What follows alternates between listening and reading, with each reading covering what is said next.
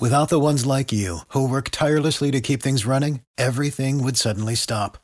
Hospitals, factories, schools, and power plants, they all depend on you.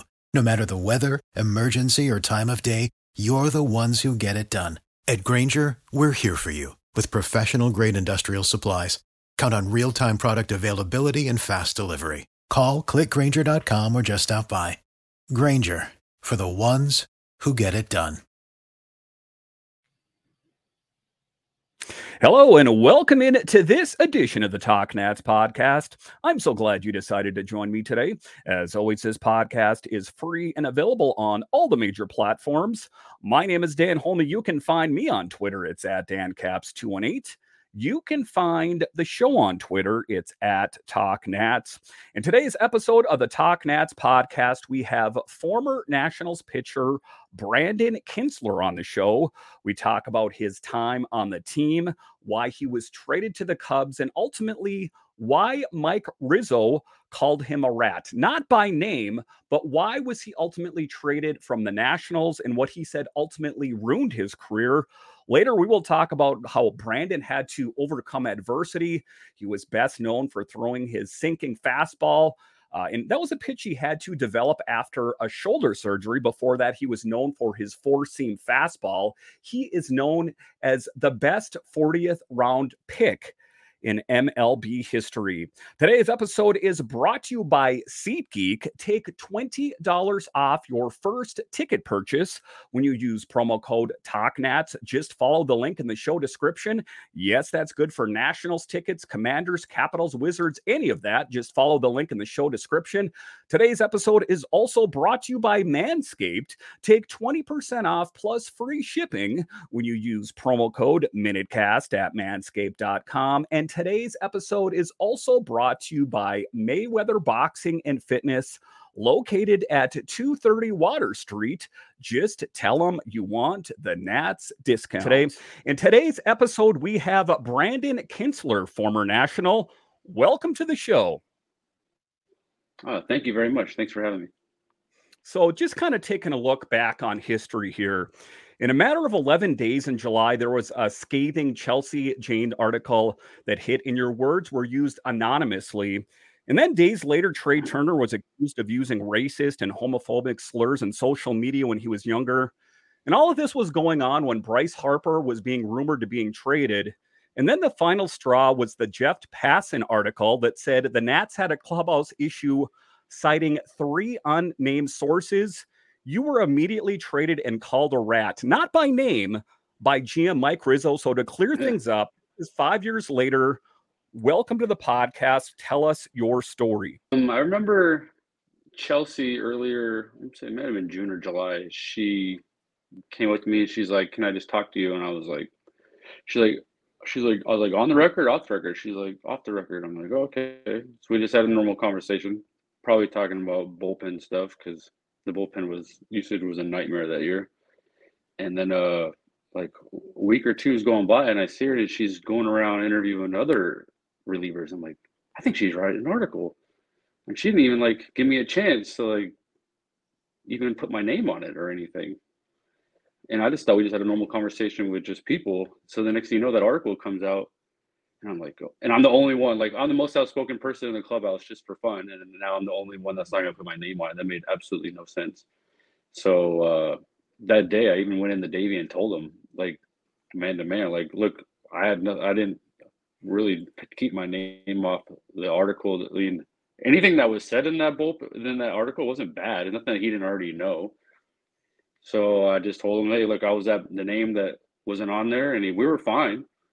And then the days go by, and all of a sudden the trade deadline, and I'm just having a good time with the trade deadline because I always, you know, I always call it hug watch. You always who starts hugging, they got traded. Next, you know, they come and grab me, and I'm like, yeah, right. Because I had a two year deal. I don't think any, no chance I get traded on the first year. And then uh, no, they're like, no, you. I'm like, that's weird. So they they told me they're traded.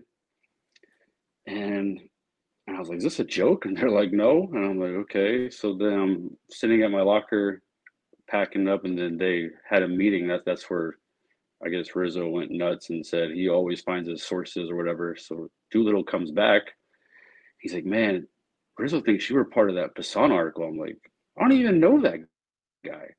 I never talked to that guy in my life. So I, was, I went and grabbed Rizzo myself, and I was and I explained. I was like, look, I had nothing to do with uh, that Yahoo article. I never talked to that guy in my life. I swear on my kids, I had nothing to do with that stuff. He's like, why don't I just hate all this anonymous stuff? I was like, me too, but I had nothing to do with that article. And I was like, I was part of that. I was like, the Chelsea Janes article. Yeah, my name was left out, but I already squared that up with Davey. And then he just used that and kind of ran with it and just blamed it on the Chelsea Janes article. But he never really found his people or talked about his people about the Passan article, which is really what stirred everything up. And it was just too late. You know, I see him out the door and he's already talking crap about me. Yeah, I mean, that was the interesting thing. You didn't ask Chelsea Janes for that July 19th, 2018 article to be off the record, but she offered that. And it says here that you didn't think much of it till afterwards. Everybody else was on the record, and you were the only one off the record. Right. So it kind of made you look like a rat after the fact. Um, so do you think that this was Chelsea trying to manipulate the story? Maybe. I'm sure it got more clicks or you know, there's an anonymous source or whatever. Like she said, names people were named and unnamed, but uh, the Passan article was really what triggered everything. I didn't even think about the Chelsea article at the time. I, I thought I squared that up with Davey and we were fine. I told him how there was a misunderstanding. But the Passan article is where I was really pissed off for getting blamed because I absolutely had zero to do with whatever that was. It was an interesting thing. I watched uh, some footage from that time, and uh, he said that it was from an you know an anonymous source, and you know anonymous source. There's a lot of leeway there, so you know you can kind of say, "Well, I heard from an anonymous source," and you don't ever really have to uh, divulge that. So there was an interesting thing that I saw here, and this was painted. It says, "You're either in or you're in the way," quote unquote. Mike Rizzo, kind of a telling thing. Um, what what's your take on all of that? Well, if this dress towards me, it makes no sense because I absolutely loved playing for the Nationals. I loved every guy in that clubhouse. I just loved it. There's a reason why I signed a pick to go back to DC.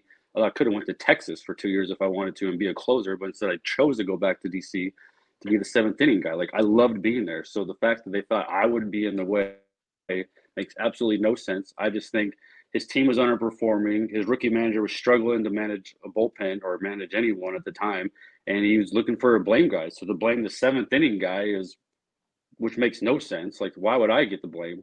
I, I don't have that much of an impact on the team.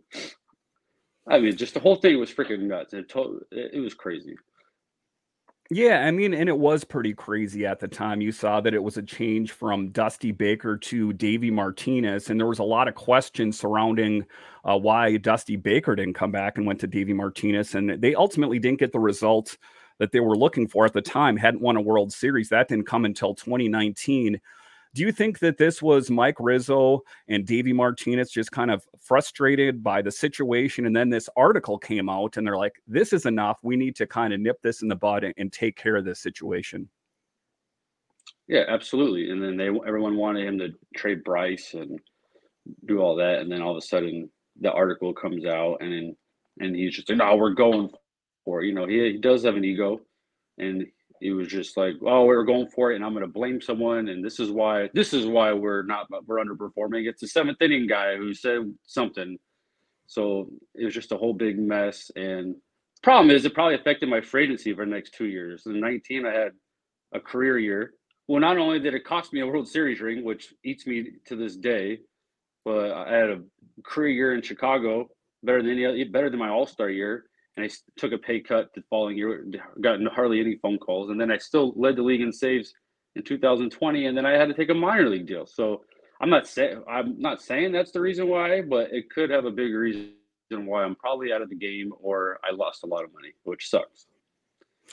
And uh, just taking a look at Rizzo's official statement, they said because they wanted to make Wander Suero the closer. Um, and that was just kind of what was said, and everyone kind of just accepted it as face value.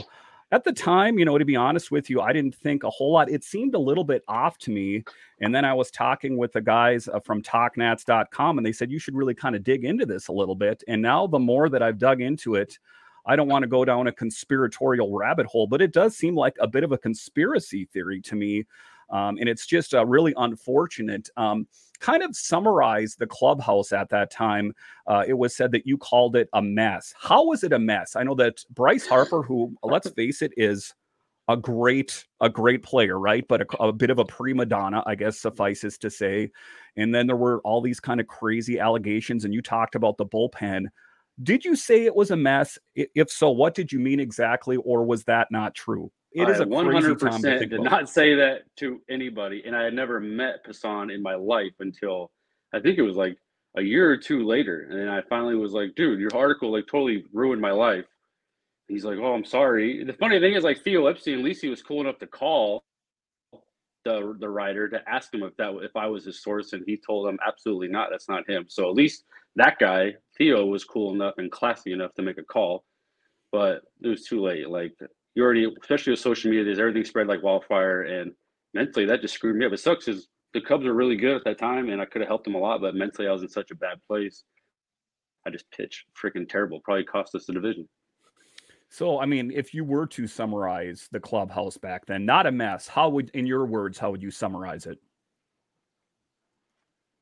Um, I would just say, I mean, it was frustrating. We had guys that were hurt. Um, I think Rendon got hurt quite a little bit. Zimmerman got hurt. Daniel Murphy was trying to come back from his knee. I mean, it was just a very frustrating. Where no one was mad at each other, blaming each other. We were just a frustrated clubhouse. That's it. I mean, for a team that probably should have won the World Series the year before, and then now, I mean, basically, you add Juan Soto to that clubhouse, to that roster, which is a great pickup, and we're underperforming. It's just you're just a frustrated clubhouse. It's nothing a mess. I wouldn't say that.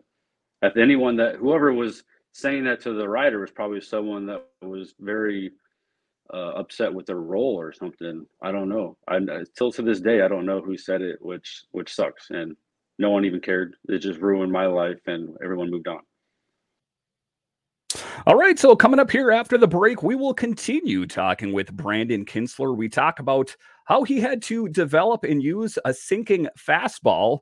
He was most known for his four seam fastball, but a shoulder surgery made him have to work in another pitch. A little bit later, we will talk about at an early age when he was a BMX bike rider, how that taught him to be ready for the lights, how to perform under pressure. We'll continue to talk to Brandon coming up. Without the ones like you, who work tirelessly to keep things running, everything would suddenly stop. Hospitals, factories, schools, and power plants, they all depend on you. No matter the weather, emergency, or time of day, you're the ones who get it done. At Grainger, we're here for you with professional grade industrial supplies. Count on real time product availability and fast delivery. Call clickgrainger.com or just stop by. Grainger for the ones who get it done. But uh, I mean, just taking a look at you historically, you are a guy that has overcome adversity. Quite a bit of accolades put your way. You are considered by baseball journalists to be the most successful 40th round draft pick in Major League yeah. Baseball history.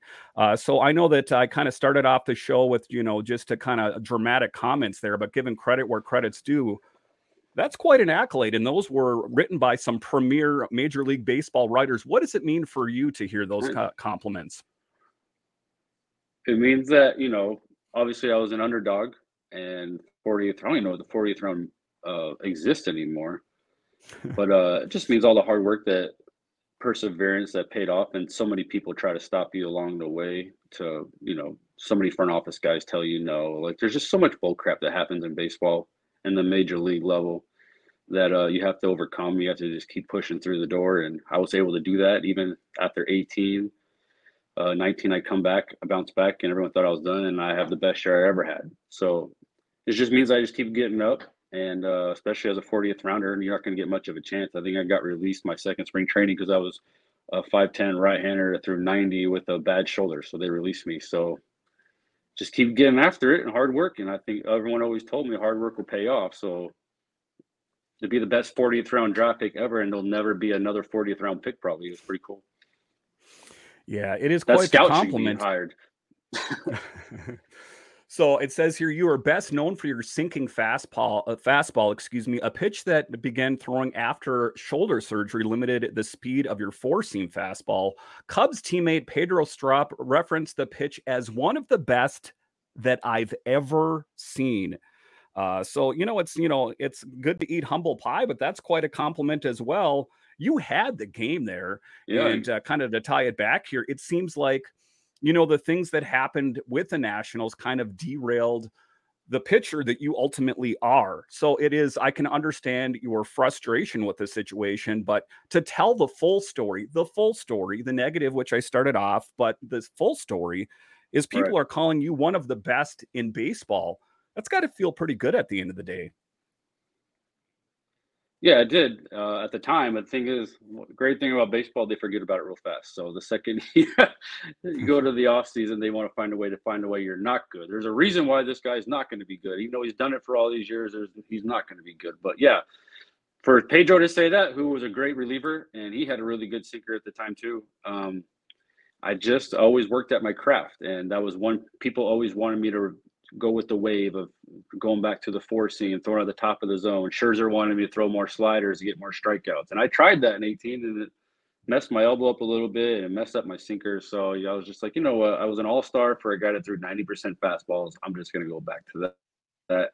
So in 19, when I got back to being mentally healthy, I just was in a good place, and I think that was the best stuff I ever had. So yeah, I learned it in um, independent ball was coming back from shoulder surgery and I was throwing, I hadn't thrown, wasn't throwing hard yet. My four seamer was maybe 88, 90, and I was getting absolutely crushed.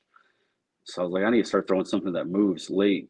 And then, uh, so I learned, I started, and I taught, learned from Greg Maddux one day. I was rehabbing my shoulder, and I asked him how he throws it to the glove side. He said he lands over to the to the left just a little bit because, you know, it starts as a ball and it comes back as a strike. So that's an unhittable pitch. So as my velocity got stronger, and I already learned how to throw it to both sides of the plate, I just it was well, I'm not saying it was easy, but it made life really easy when you're throwing 95 with late movement to both sides of the plate. How difficult is that? I'm not a pitcher. You know, I played a little baseball, but nothing near what you would have done. How difficult is it to, uh, you know, start a whole new pitch? But I mean, it was very effective that you added to your arsenal there. How difficult is that? I mean, is it a lot of, you know, you said you talked to some players there. You, is that dealing with a pitching coach? And how much of it is, how big of an undertaking is that to make it an effective pitch? Let's just it depends what you're let's just say fastballs are my specialty and sliders really weren't. So if i someone was trying to teach me a new slider i think that would be a little difficult because i'm i was a better pronator than going the other way. So like kyle hendricks taught me a better changeup in 19 so well, that's really easy i'm already pronating. So and i had a really good changeup after that. So but like Scherzer was trying to teach me sliders in 18 and it wasn't working just because my hand didn't go really well. So I would feel like it's really difficult to go that way. But um, if you can, but if you're trying to shape a pitch that's kind of already what you do special, it's a little easier. But like Scherzer would like work on pitches for like two years before he would bring into a game, which is nuts. Max Scherzer, it's interesting, and I know that you're a pro ball player, but to even know someone like that is a guy that's just a fan of the sport. How cool is it to, to know Max Scherzer and what kind of guy is he? He seems like a guy that always comes into the situation ultimate, you know, he's very prepared for the situation. What kind of guy is Max Scherzer behind all of it, being that you both are pitchers? What kind of guy is he? Uh, he's a clown. He's a he's a fun clown. Um, he loves to have fun. He loves to prank people, talk crap. That's why we got along so well because we just no one talked crap to him. Everyone would just bow down to Max, and I, just always want to give it to him. And but I always held him to a high standard, and he loved that. We actually talked about that on my when I had him on my podcast a couple weeks ago. He said how he appreciated that. You know, I always made fun of how he worked out. He goes and made him think about how he trained in the off season to be better at what he does. Because I told him, I was like, man, if you can actually focus on what you're doing, you'd be so much better. But um, he always he loves the guys. He loves to go out to dinner with guys. He loves to take everyone out to dinner. He's he's. I just always thought he was a clown, but uh, obviously when it was his day to pitch, it was Max's day, and he put those headphones on to stay out of the way. Yeah, the one that thing that strikes me is he's a guy that's always prepared for different situations. One of the things that I saw is he found a way they incorporated the pitching clock uh, this year, and he found a way to to get the batter back in the right away. So he seems like a guy that's always prepared for the next thing, the next thing, even though they're going to add different things to baseball, which is kind of odd. I'm really surprised that in 2023 it finally came to fruition that they added the pitching clock to the game. What are your thoughts on the pitching clock as a fan, as someone that watches the game? I, I, think it makes the game a lot quicker. I know that there, it probably makes it a bit more difficult for the pitcher. It makes it you know a little bit difficult difficult for the hitter. As a guy yeah. that plays the game or played the game, what are your thoughts on the pitch clock? Is that a good thing? Um, as a fan, I love it because baseball is hard to watch. Like, especially you got a guy sitting in the bullpen. Sometimes you're just like, oh my gosh, this game is taking forever. But um, like last year, I went and played AAA for a second. I said maybe I want to play, and I got a pitch clock violation on like the first hitter. I had no idea what they were talking about. So that was when I was like, I don't like this because it just screwed up my routine. Eh, because I'm such a routine. We train our brains forever to slow the game down. That's what makes you a good closer. Like you're good at slowing the game down. Now they're telling you, you, know, you got to speed it back up. You got to change everything. So at first I didn't like it, but in the games I didn't pitch and the pitch clock was going, the games were going by fast. I'm like, oh, this is great. And one time we had a three hour game and I thought it was the worst thing ever. So I'm a huge fan of it. I just, I definitely think it took those guys a little bit to adjust. I think Max is just trying to sound like Max and he's not really he's not that smart. well, I mean, I admire both of you guys to be honest with you. Um, just uh, it's really cool. I know that you're when you know playing Major League Baseball. It's yeah, I'm just friends with Max, but you know to just say you know, hey, I know this guy and it's such a big caliber guy. That's pretty impressive. All right, so coming up after the break here, we will continue talking with Brandon Kintzler. We talk about how he was riding BMX bikes at two years old and how he won a national championship at six years old. How did the pressure of performing at such a young age make him ready for Major League Baseball? We'll talk about that straight ahead. But you're a guy that's been kind of competitive since the very beginning. I was reading up on you here a little bit more, uh, talking about uh, you being involved in BMX bikes, and I read it here. Is this right, or is yeah. this a typo? At two years old, is that is that correct? Yeah, I burned the training wheels off my my bike. My dad's like, "We're just gonna go to the track then," because that was BMX was big back then. So we just started racing and started. My dad learned me, taught me how to train. That's where I really learned about hard work. Because in BMX, if you don't train, you're just gonna get your butt kicked. They don't give participation trophies out. So we started training a lot and then uh first thing i my son started racing and then the first thing i did the day i retired i went to the track with my son and now for the last two years we've been traveling the country. So i'm in louisville right now getting ready to race this weekend. So it's been it's, i can't get the adrenaline rush no more because i don't play but i get a little bit when i uh get in a gate against eight guys that want to absolutely smoke you and just looking here, and when you were six, you were the national championship. At four years old, he got interviewed by Colin Cowherd for the BMX jump 29 years yeah. ago in 1988. Quite an accomplishment to have that kind of compete level at a young age is pretty uh, impressive, I got to say. I mean, yeah. Most people that age, they're definitely not in that headspace to bring, you know, that intensity at that young. So I think that that probably prepared you pretty well for being a major league player, you know, down the road, you know, to play ultra competitive yeah. at the earliest age. Do you think that that was something that really helped in your development? Yeah, 100%. Um, fear of failure, you had to learn real fast. And for BMX, I mean, this is now I'm around the sport for the last two or three years. These some of these guys that haven't played in other sports, their mental weaknesses, like their mental game is crazy. Like some guys are really strong and some are really weak. So the fact that I got to go as a young kid and race and travel the whole country and train and you know racing in front of thousands of people at six years old, I think it just sets you up for as you grow up where the stage doesn't get the bigger stages don't affect you. And then now that I'm back, it's like these stages definitely don't affect me. It's like I played in front of millions of people. like this little little national here that I'm about to race is not a big deal. But some of these guys are panic mode. Like this is like life or death for them. I mean, and the thing I guess that I'm talking about, you know, is that, you know, eh, getting prepared for that at a young age, you know, I'll watch a baseball game and it's a playoff game or there's a lot on the line in the pitcher, the camera's tight on the pitcher. Everyone is focused on the pitcher. Yeah. The, you could win the game, you could lose the game, you could be riding high, or you could walk off the field kind of with your head down. I, I've seen it all.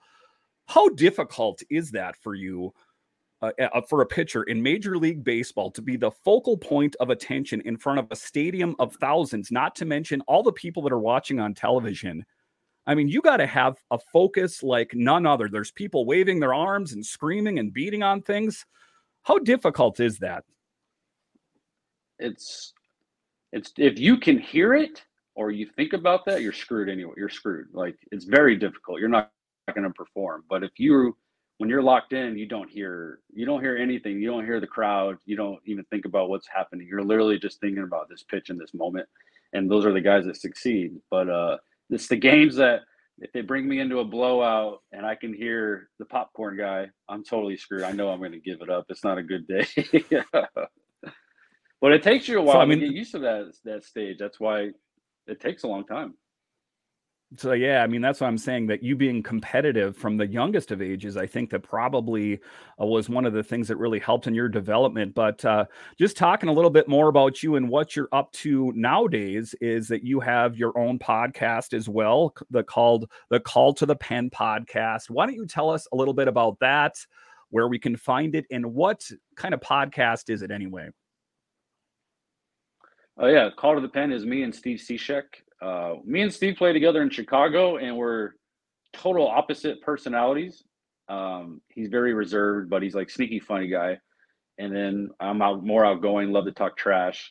And then, but we, it was like a comedy show or a sitcom every day in the bullpen between us, or even in the clubhouse. It's just, just we got along so well. We talked crap to each other, but we obviously had the same drive to win.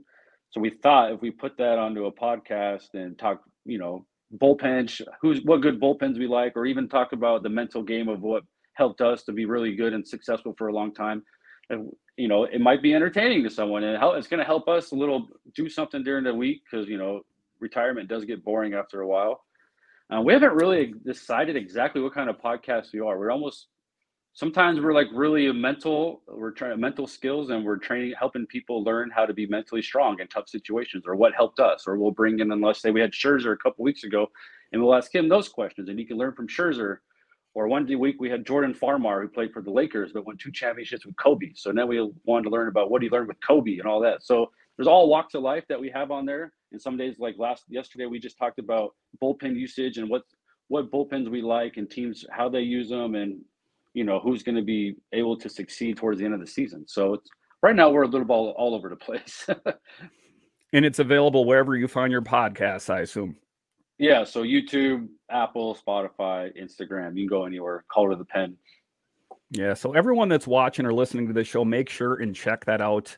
Uh, you know, all star-studded. You know, you got Bra- Brandon Kintzler on there. You have Max Scherzer. I mean, that uh, enough alone. If that's not enough to get you to listen, I don't know what is. Listen, Brandon, I want to thank you for joining us on this edition of the Talk Nats podcast. A true honor. Uh, to talk to you, to talk to a major league player. Um, I, again, I, am beyond honored to have you on the show. Uh, where can we find you online other than the podcast? Where where can we find your work? Uh, I think uh, my Instagram is like Salty Kins, since my nickname was Salt all through baseball. So Instagram is Salty Kins. I really don't have my only Twitter is our call to the pen one. So other than that, that's the only where you can really find me is on Instagram. All right. Once again, I want to thank you for joining us on this edition of the Talk Nats podcast. Without the ones like you who work tirelessly to keep things running, everything would suddenly stop. Hospitals, factories, schools, and power plants, they all depend on you. No matter the weather, emergency, or time of day, you're the ones who get it done. At Grainger, we're here for you with professional grade industrial supplies, count on real time product availability and fast delivery. Call clickgrainger.com or just stop by. Grainger for the ones who get it done.